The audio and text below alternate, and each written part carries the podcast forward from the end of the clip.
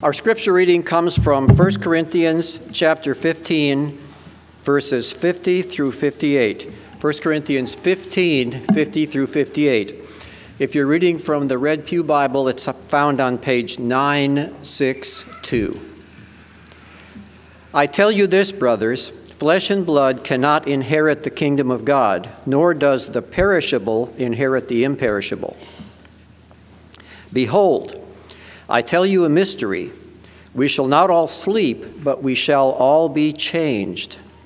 In a moment, in the twinkling of an eye, at the last trumpet, for the trumpet will sound, and the dead will be raised imperishable, and we shall be changed. For this perishable body must put on the imperishable, and this mortal body must put on immortality. When the perishable puts on the imperishable, and the mortal puts on immortality, then shall come to pass the saying that is written Death is swallowed up in victory. O death, where is your victory? O death, where is your sting? The sting of death is sin, and the power of sin is the law. But thanks be to God who gives us the victory through our Lord Jesus Christ. Therefore, my beloved brothers, be steadfast, immovable, always abounding in the work of the Lord, knowing that in the Lord your labor is not in vain.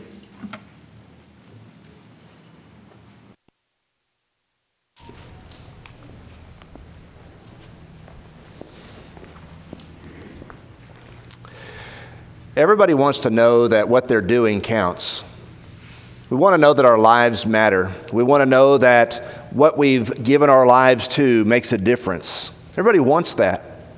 I remember being in eighth grade algebra, and a certain young lady frequently asked the question of the teacher, How am I ever going to use this in real life? I kind of empathize with that young lady. How is this ever going to make a difference if I know that x plus b equals whatever? But I'm making the sacrifice to learn this. Is it going to make a difference? And of a more consequential question, oftentimes when soldiers go into battle and give their lives for their cause, for their nation, the question is asked legitimately why did these soldiers die? What cause did they give this ultimate sacrifice in favor of? Does it matter? Did their sacrifice make a difference? Of ultimate consequence is this question when you come and live for Jesus Christ, when you decide to follow Him, does it make a difference what you do? Does your sacrifice and your investment and your time and your energy that's given to the Lord, does it matter? If you've already got your Bible open to 1 Corinthians 15, I want you to look with me at verse 58, the passage that Tom read just a moment ago. In 1 Corinthians 15, the question is Will there be a resurrection of the dead? Are the dead going to rise one day? Will they ever see life again? And the answer is given from a number of different angles, a number of different logical reasonings. Absolutely, yes, there will be a resurrection of the dead one day. All of us are going to spend eternity somewhere. And then this conclusion in 1 Corinthians 15, verse 58 Therefore, my beloved brethren, be steadfast, immovable, always abounding in the work of the Lord, knowing that your labor is not in vain in the Lord. The sermon title this morning is Not in Vain. The word vain means empty, worthless, useless. You might never have, might as well not have done this. Back in the Old Testament book of Ecclesiastes, the wise man Solomon wrote about life under the sun. He talked about being wealthy and wise and building magnificent structures, and he said, Vanity, vanity, all is vanity. It's all useless because I'm going to die one day. And whose will these things be that I've accumulated for myself? It's all empty. In the New Testament, the Bible says that some things can be empty. It says that our religion can be vain. James chapter 1 verse 26. If we think we're religious but we refuse to bridle our tongue, our religion is empty. The Bible says our prayers can be empty. Have you ever offered a prayer to God and then you stop and think, I've, I've really not thought about what I just said to God? It's just like I'm on autopilot. Jesus warns about that. Don't make vain repetitions, Matthew chapter 6, verse 7. The Bible talks about people in the church that were trying to stir up trouble by asking vain questions, empty questions, worthless questions. Titus chapter 3, verse 9. But of most consequence is the idea that our faith might be empty and vain. If you're looking at 1 Corinthians 15, you might look at verses 13 and 14. In 1 Corinthians 15, verses 13 and 14, if there is no resurrection of the dead, Paul writes, 1 Corinthians 15, 13, then Christ is not risen. And if Christ is not risen, he says in verse 14, then our preaching is empty, vain, and your faith is also vain.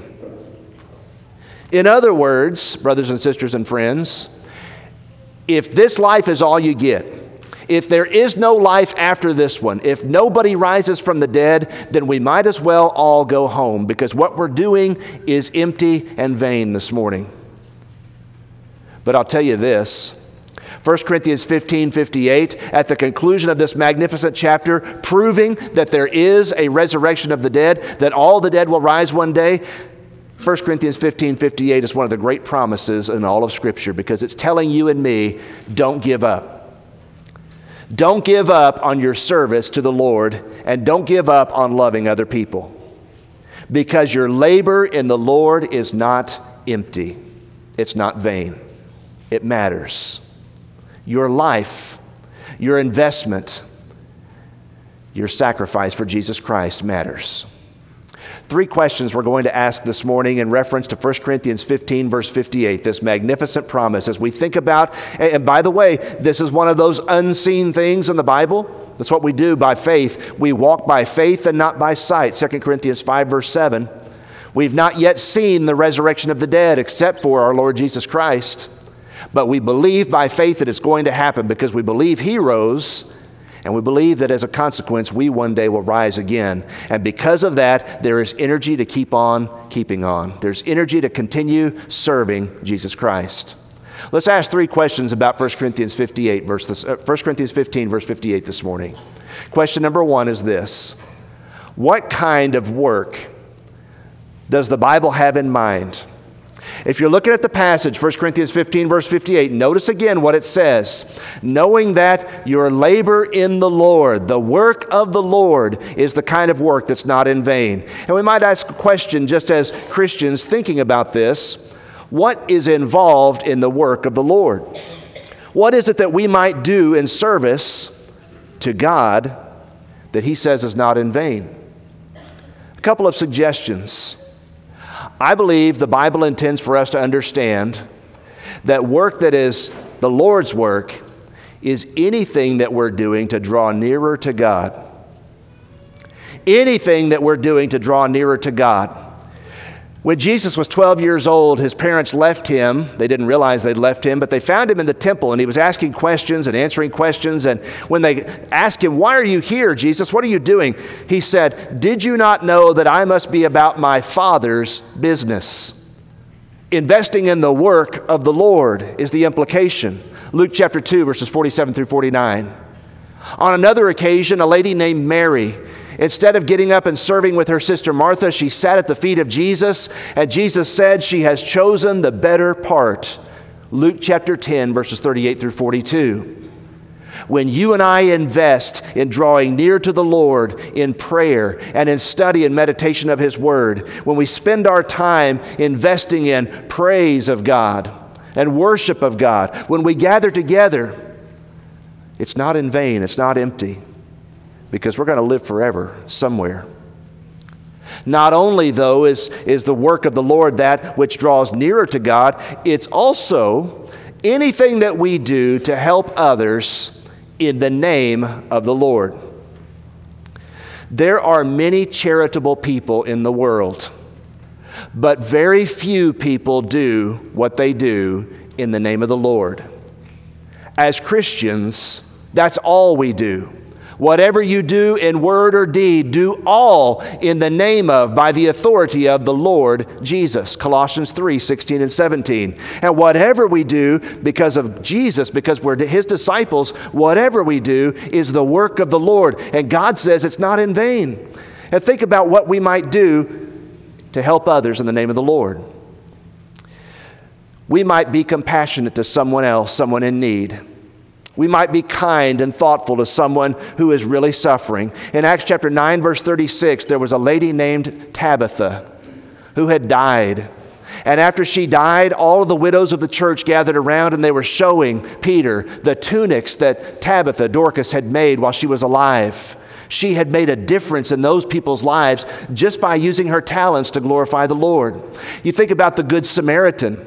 The priest and the Levite passed by on the other side, but the Good Samaritan stopped and he helped this man who had been beaten and left for dead, and he put him on his own animal and he carried him to a place where he could find medical attention and rest. And the Good Samaritan did those things out of compassion. When we help others in the name of the Lord, it is not in vain. You know, sometimes, sometimes, I know how some of you think. Sometimes you think, well, what I'm doing is not much. It's not a big thing. I'd do it for anybody, you might say. I'm telling you, if you're doing it because you belong to the Lord, it counts, it matters, it's not in vain. By the way, even conflict resolution, even coming when two people are at odds with one another, even coming alongside them and helping them to resolve their differences, you might help others in the name of the Lord because you belong to Jesus and it's not in vain. Philippians chapter 4 verses 1 through 3 urges a man in the church at Philippi to do just that. Come alongside these two ladies who are fighting and help them in their conflict. That which is done to help others in the name of the Lord. And then there's this what kind of work is not in vain? That which is done to lift up Christ and his gospel. In John 12 32, Jesus said, If I am lifted up from the earth, I will draw all men to myself. Anything that we can do to lift up Jesus Christ, to praise his name, anything that we can do to get more of his gospel into people's hearing, into people's hearts, is not in vain. It matters. You think about Philip when he went and found the Ethiopian nobleman on the road that, that, he was, uh, that he was traveling on. And Philip stopped and asked the man, Do you understand what you're reading? It says in Acts chapter 8, verse 35, that he began at that very scripture and he preached unto him Jesus. He lifted up Christ and the gospel. Let me just say this. Brothers and sisters and friends, one of the best places to lift up Christ and his gospel is in your home one of the very best things that you can do especially if you've got children living with you at home, one of the best things you can do is you can talk about Jesus Christ and His gospel at home. You are making an investment, hopefully for this life, but you are also making an investment with the conviction and the belief that we're going to be somewhere forever. It's not in vain. And even though people may not see the investment you're making, and even though nobody may ever pat you on the back or say, Good job, you can know because of God's promise that that labor, that effort, it matters. It matters to God and it matters to His people. What kind of work? Your labor in the Lord is not in vain. Whatever we do for the sake of Jesus Christ, it makes a difference. It matters. However big, however small. And we get caught up sometimes in the starstruck mentality. Look at all that that person does and look at all the many works that they're involved in. Jesus says, you let that person do what they're going to do, and you serve me in whatever way you're able, with whatever opportunities you have. It matters, the work of the Lord.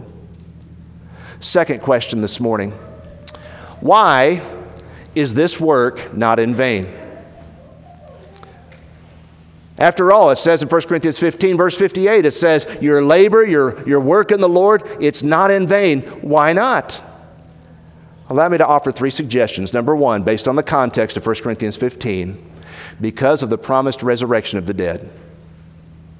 If you read 1 Corinthians 15, you'll find that the logic goes like this. In verse 20, Jesus Christ is risen from the dead. And Paul, go, going back even further in the chapter, Paul says, I've seen him, Others have seen him. He appeared to 500 people at once in one location. He has been seen by credible witnesses, and you can find evidence by talking to those witnesses. He was telling the Corinthian church this was true. And because Jesus is risen, of natural consequence, then, logically, all of the dead will one day rise. Jesus is, the Bible says, the first fruits, the firstborn among the dead. He's the one that, because of his resurrection, has guaranteed that everybody else who's ever died will one day return from the dead. And then the Bible says, well, you know, somebody might ask the question what if, what if I'm still alive when Jesus returns? You know, what about me? What's going to happen to me? All these dead people are going to come back, but what about me if I'm still alive when the Lord returns? And that's the passage that Tom read just a moment ago, verses 50 through 56. The living, when the Lord returns, are going to instantly be changed into their resurrection bodies, the scripture teaches. All the dead will rise. The promised resurrection means that because we're going to be somewhere forever, that what we're doing in this life, it's not empty, it's not in vain. It's important for us to appreciate the logic that Scripture uses because it's not as if God just comes alongside of us and pats us on the back and says, Good job, keep it up. He says, I want you to continue and don't grow weary and be steadfast and be immovable. I want you to do these things because you know, you know, without a shadow of a doubt, you're going to live forever. And because that's true, this matters. What you're doing in this life matters. Second reason why is it not in vain? Because the Bible teaches that God remembers the good we do. Nehemiah 13, verse 34, the way the book closes, Nehemiah prays this prayer. He says, Remember me, O my God, for good. Remember the good that I've done, O God. Thinking about this even further, nothing we do in the Lord's service, brothers and sisters and friends, is wasted or lost. Ecclesiastes 12:14 says, "God will bring every work into the light of scrutiny, uh, scrutiny in the, in the judgment. Everything, both good and evil, God remembers it all. He knows it all. Nothing is wasted, nothing is lost." Take your Bible if you've got your Bible with you. Take it and open it up to Matthew 25 for just a minute. Matthew chapter 25. It's important for us to stop and appreciate some of the implications of what the Lord teaches in the shadow of the cross. In Matthew 25, right before he goes to the cross and then would later ascend into heaven to the right hand of his Father, he talks about being ready when he returns. And notice, if you would, in Matthew 25, it's a picture of the judgment. And Jesus says, I, the King, will be there at the judgment day. And I'm going to say this Look at Matthew 25, verse 34. I'm going to say this, Matthew 25, 34, to those on my right hand. Come, you blessed of my Father, inherit the kingdom prepared for you from the foundation of the world. For, this is Jesus talking now to you, to me, for I was hungry, and you gave me food. I was thirsty, and you gave me drink. I was a stranger, and you took me in. I was naked, and you clothed me. I was sick and you visited me. I was in prison and you came to me. And I love the response in verse 37 of the righteous. The righteous look at Jesus and say, Lord, when did we see you hungry or thirsty or, or a stranger or naked and clothe you? When did we see you sick or in prison or uh, and do any of these things and come to you? And the king will answer them, verse 40, and say, Assuredly I say to you, Inasmuch as you did it to the least of these, my brethren, you did it to me. Jesus takes your actions personally. If you have an opportunity to bless somebody, to encourage somebody, to help somebody, you're not just encouraging or blessing or helping that one person. You are blessing and encouraging and helping the Lord Himself. That's how He receives it. Isn't that an encouraging thought? That whether anybody ever says thank you, or whether anybody ever recognizes what you've done, or whether anybody ever even acknowledges that you've been a servant to somebody else, that Jesus knows and remembers. And I believe the implication of what you read in Matthew 25 is this a lot of the good that you've done, you're going to forget about, but the Lord doesn't. A lot of the things that you've done in serving others for the sake of the Lord, you're going to think, you know, I, I just did that and I'm going to go on because that's who I want to be and that's the kind of servant I want to be. And God doesn't forget any of those things. It's not in vain. And here's the really neat thing about being in heaven, I believe. In heaven, we're going to be in the very presence of Almighty God and we're going to be able to sing his praises forever. And I believe one of the joys of heaven is going to be all of us getting to talk about all the many ways that God's grace was able to be manifested in so many people's lives, and we never knew about it. But on that side, in eternity, we can talk about it. And we can talk about how great our God is. It's not how great a servant we are, it's about how great He is and how He showed us the way and how we could do these things and forget about them, and then they're brought to light once again. I believe one of the great joys of heaven is going to be that talking about how good and gracious and merciful and compassionate our God is. And Jesus says, Inasmuch as you've done this to one of the least of these, my brethren, you have done it to me. It's encouragement to continue in your work in the Lord. Third question this morning What must we do? If you look at 1 Corinthians 15, verse 58, there are some imperatives, there are some things for us to think about. Number one, we are to hold on, hold fast to the gospel of Jesus Christ. He says in 1 Corinthians 15, verse 58, Brethren, be steadfast and be immovable. Do you know there is a temptation for Christians in every generation to be kind of waffly when it comes to their faith? I'm not really sure. I'm just waffle back and forth, kind of blown about by the wind. Do I really believe these things are true? Do I really believe I'm going to be somewhere forever? If so, does that make a difference in how I live? Hold on to the gospel of Christ. We're not going to be moved by false teaching, by false teachers. That was what was happening in 1 Corinthians 15. There was a church that existed in a place called Corinth 2,000 years ago, and some of the members of the church, when they stood up to teach Bible class, they proudly said, There's no such thing as the resurrection of the dead. Paul got it wrong. He told you the wrong thing when he said that we're going to rise from the dead one day. We're just living this life, and when you die, you're just going to return to dust, and that's all that's left of you. Paul says, don't be moved from the gospel by that kind of teaching. You don't let what somebody else says change what you believe and know to be right according to the gospel. Don't be moved by temptations. The temptation to fit in, the temptation to align with somebody else, the temptation to do what I want to do instead of what the Lord wants me to do. Don't be moved by weariness. Galatians chapter 6 verse 9 is appropriate here where it says do not be weary in doing good. Because in due season we shall reap if we do not lose heart. The people of God more than ever before need to hold on to promises like that. Your labor's not in vain. Don't grow weary in well doing. Don't become tired and fatigued. Incidentally, the Bible's remedy for weariness, physical weariness, is rest. The Bible's remedy for spiritual weariness, listen, for spiritual weariness, the Bible's remedy is to hold on to the promises of God. You go back to those promises and you claim those promises. I'm going to be somewhere forever, and I'm going to be with the Lord, most importantly. Or in due season I shall reap if I do not lose heart, Galatians 6, verse 9 you hold on to those promises, remedy for spiritual weariness. We're not even going to be moved by persecution. If somebody comes along and you're serving the Lord, you're trying to lift up Christ and His gospel, and they say, You need to stop that. Don't do that anymore. Or, dot, dot, dot. Jesus said, Rejoice and be exceedingly glad, for great is your reward in heaven. Matthew 5, verses 10 through 12.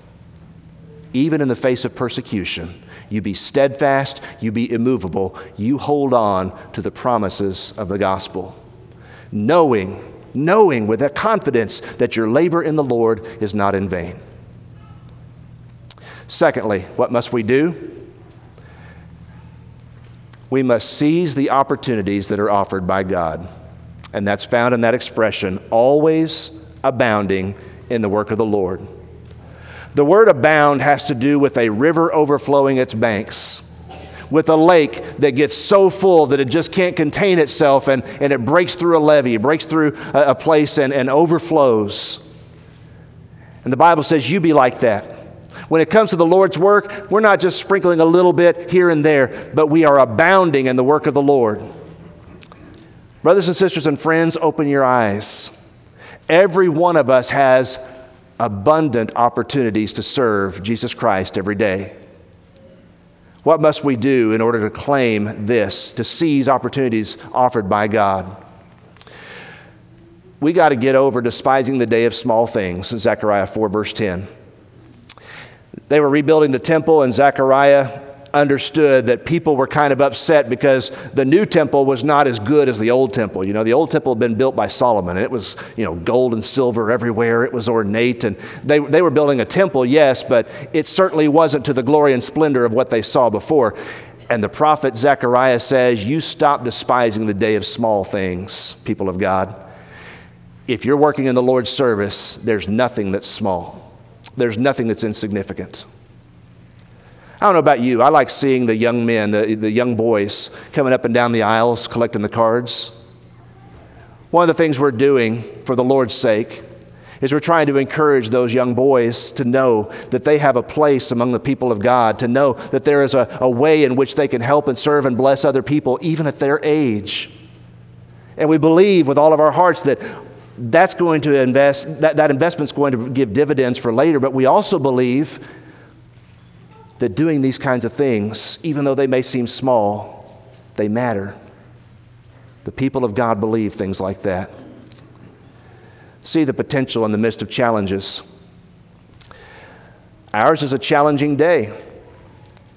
Everybody is concerned about things that are happening around us in the world and our nation and a lot of places. We're all concerned, but I believe this may be, since the first century, this right now may be the time of the greatest opportunity to serve the Lord that's ever come in the past 2,000 years for the people of God. The greatest opportunities are available to us if we'll open our eyes and open our hearts and see how we can serve Jesus Christ even better. I believe the opportunity is tremendous for us. 1 Corinthians 16 9, a great and effectual door is open to me, and there are many adversaries. When you see many adversaries, you need to be looking for a great and effectual door of opportunity. What must we do? We must remember, brothers and sisters, that life is not about stuff. A man's life does not consist of the abundance of the things he possesses. It's not about how big your bank account is, and it's not about, about how big your house is or how comfortable your car is. It's not those things. That's all just fluff. That really is vain. The things that matter are two serving God and blessing other people. On those two things hang all the law and the prophets, Jesus said, Matthew 22, verses 37 through 40. Love God with all your heart, soul, mind, and strength. Love your neighbor as yourself. We need to open our eyes and see opportunities to do those things and invest in those things and if God happens to bless us with physical, material abundance, so be it. But if He doesn't bless us, we're still going to hold on to that promise that no matter what happens, we're going to love Him and we're going to serve other people with all of our hearts because that's what He calls us to be. Be steadfast, be immovable, always abounding in the work of the Lord because you know that your labor in the Lord is not in vain. Take the encouragement that God's word gives and put it into practice in your life. If we can help you to obey the gospel this morning through faith in Christ, confession of His name, repentance of your sin, and baptism, you can become a New Testament Christian. We are lost in our sins until we are immersed in water with Christ for the remission of our sins. Romans chapter 6, verses 3 through 6. If you're ready to make that commitment this morning, if you'd like to respond and to ask for prayer, whatever your need, won't you come while together we stand and while we sing?